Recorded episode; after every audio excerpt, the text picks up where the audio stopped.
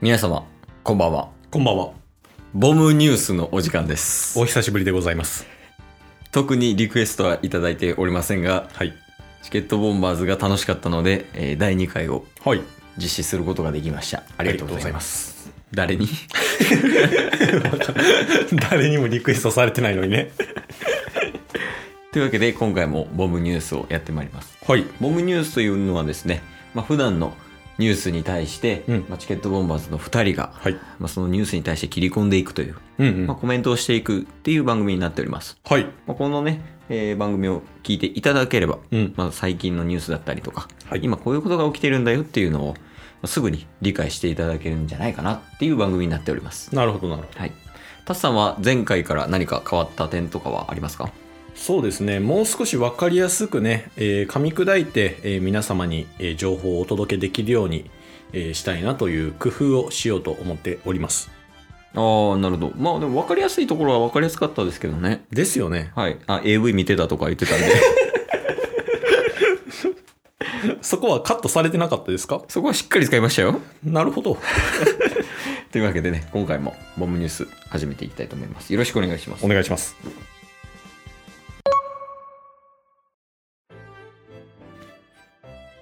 えそれでは、最初のニュースです。はい。どうしたんですか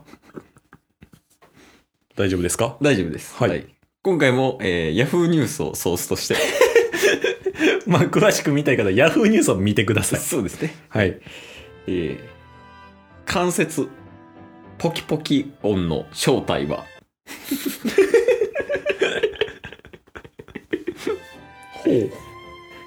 手の指の関節をポキポキと鳴らすことが癖になっているという人は少なくないと思います。うん。関節をポキポキと鳴らすと気持ちいい、なんとなくリラックスできる。と感じる人もいるいるようですが、はい。中には関節を痛めそう悪影響はないのポキポキ鳴らす癖は直した方がいいのかななどの疑問を抱く人も少なくありませんはい。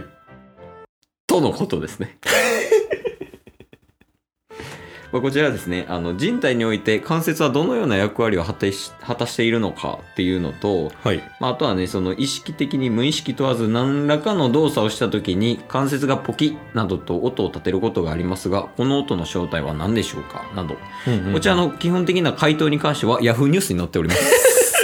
よければそちらをはい、よご覧よくけだれさばい。そちらをご覧いただければなと思います。はいはい。タスさんはこのニュースについてどう思います かまあ賛成派というか、うんまあう、ん指の関節の音を鳴らすのが気持ちいいとか、はいはいはいそういう賛成派の意見もあれば、うんうんうんまあ、反対派の意見としてね、まあ、これって体に悪影響なんじゃないのっていう意見等もあるみたいなのですがはい。タスさんの視点からではどういう意見をそうですね。まあ、あのーまあ、関節に関してっていうところでご意見させていただきますと、はいあのー高校1年の時にですね、はいやっぱり思春期で血気盛んなあー時期になってくるじゃないですか。ちょっと分かんないですけどでその中でやっぱり恋愛とかそういうのも男女間で行われることが多くなってくるとはいでその中でですねタッスの本名と同じ名前のね友達がいたんですよ男友達がはいでそいつがですねまあ仲良かったんですけれどもタッスと、えー仲いい女性がいましてあのその子と関節キスをするみたいな続いてのニュースです めっちゃ途中気になる方は、えー第三第3回のはいボムニュースでよろしくお願いします。はいえー続いてのニュースです。はい iPhone から紛失したアクセサリーを探せる、探す機能が周辺機器メーカーに開放。ほうほうほうほうえー Apple は新しい探すアプリの提供を開始した。うんうん Apple のデバイスで構築されている、えー探索ネットワークで他社の製品からも利用できると。ほうほうほう同社では探索ネットワーク対応アクセサリープログラムを通じて周辺機周辺機器メーカーに、うんえー探索ネットワークを開放するとはい。対応製品は、えー来週4月12日週ですねうん。にもベルキンなどから発売されるそうですね、ほうまあ、iPhone を探すっていう機能はね Apple で標準でほう。うん。入ってますけども、まあはいそれが他のメーカーにも使ええるというニュースになっておりました、はいはい。このニュースに関して何かタスさんからご意見等はありますかそうですねやっぱり探すっていうのは結構手間がかかるなっていうのが意見としてありますはい。でその中で思い返すことまあ8年ほど前ですかねはい。アメリカのフィラデルフィアというね地区に行った時にですね、はい私財布をなくしまして、ああ、またですか。まあ、過去の話ですけれどもね、あはで、えー、ツイッターでですね財布なくした最悪やっていうツイートをしたらですね、はい。あのよほど心配だったんでしょうね、うん連絡を全然してなかった母親がエゴサーチをしてツイッターを見つけて「財布大丈夫?」っていう LINE が来ました すぐに鍵垢にしました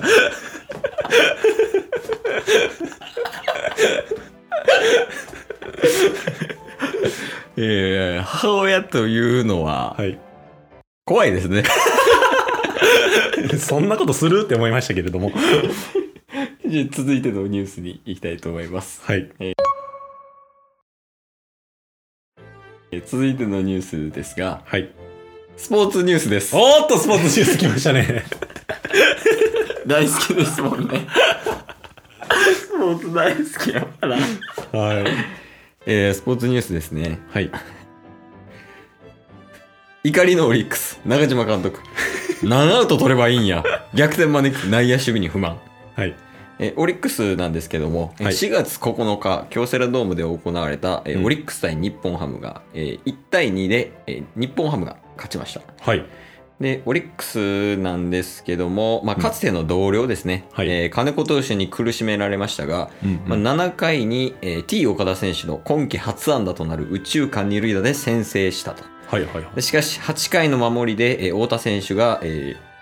ーあ、野戦なんで、えーなんや、フフィィールダーフィルダースチョイスか。フィルダースチョイス。えー大城選手が処理に手間取り、併殺を取れない。で、うえー結局はあ日本ハムの浅間選手に逆転打を許したと。はいで、この後ですね、中島監督は、内野のミスが全てですよね。そこで一つアウトを取ればいいという状況判断ができなかったこと。うんダブルプレーが取れなかったこと。何アウト取ればいいんやって話になるんで、そこをどうにか改善しきしていきたいと思いますと、怒りをにじませたとなるほどいうことですね。うんまあ、オリックス・バファローズですね、ちょっと今季もまだ調子が悪いということで、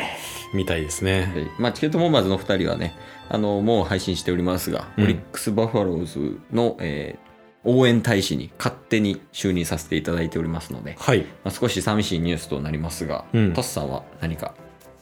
意見等はございますかそうですね。やはりあのーパワープロで戦ってもオリックスはね、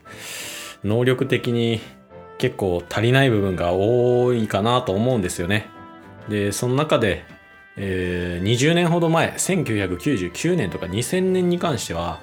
えーパワープロのプレイステーションで、イチロー選手だったり田口選手はもうほとんどオール A に近い能力値を叩き出していたという思い出があります。以上です。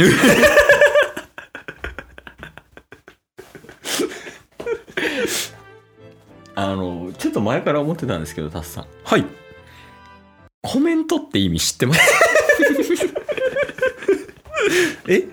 なんか間違えてまし たあ、いえいえ、確認です。コメントって意味知ってますああ、知ってます、知ってまあす。知ってますその中で噛み砕いてより分かりやすく説明をしようかなっていうふうには、今回工夫させていただきました。ありがとうございます。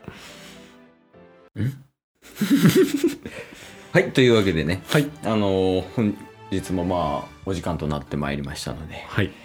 どうでしたか今回のニュースに関してはそうですね。非常に興味深い、え3点のニュースだったかなと思います。はいあの私自身もですね非常に幅を広げていろんなニュース時事ネタっていうのを、まあ、インプットした上で意見をさせていただいているのでより分かりやすく興味を持っていただけると幸いでございます。わかんないっす よスポーツニュース好きなんやこの人ぐらいっすよ あとは思い出語りしてる 人。喋りてえやつみたいになってるから いやーというわけでね、まあ、今回も、えーおしまいとなりますね、はい。まあ第3回もねあの意見等ございましたら、うんあのぜひねボムニュースの方やっていきたいと思いますので、はい。えー皆様お便りのほどよろしくお願いいたしますお待ちしてます。こういうニュースを取り上げてほしいとかいうご連絡でもよろしいので、まあ、お便りのほどよろしくお願いしますと。お任せください。うんうん お任せください。はい。で、最後、あのータスさんにはい。皆様へ何かメッセージ等で終わりましょうか。そうですね。私と共に。ありがとうございました。はい。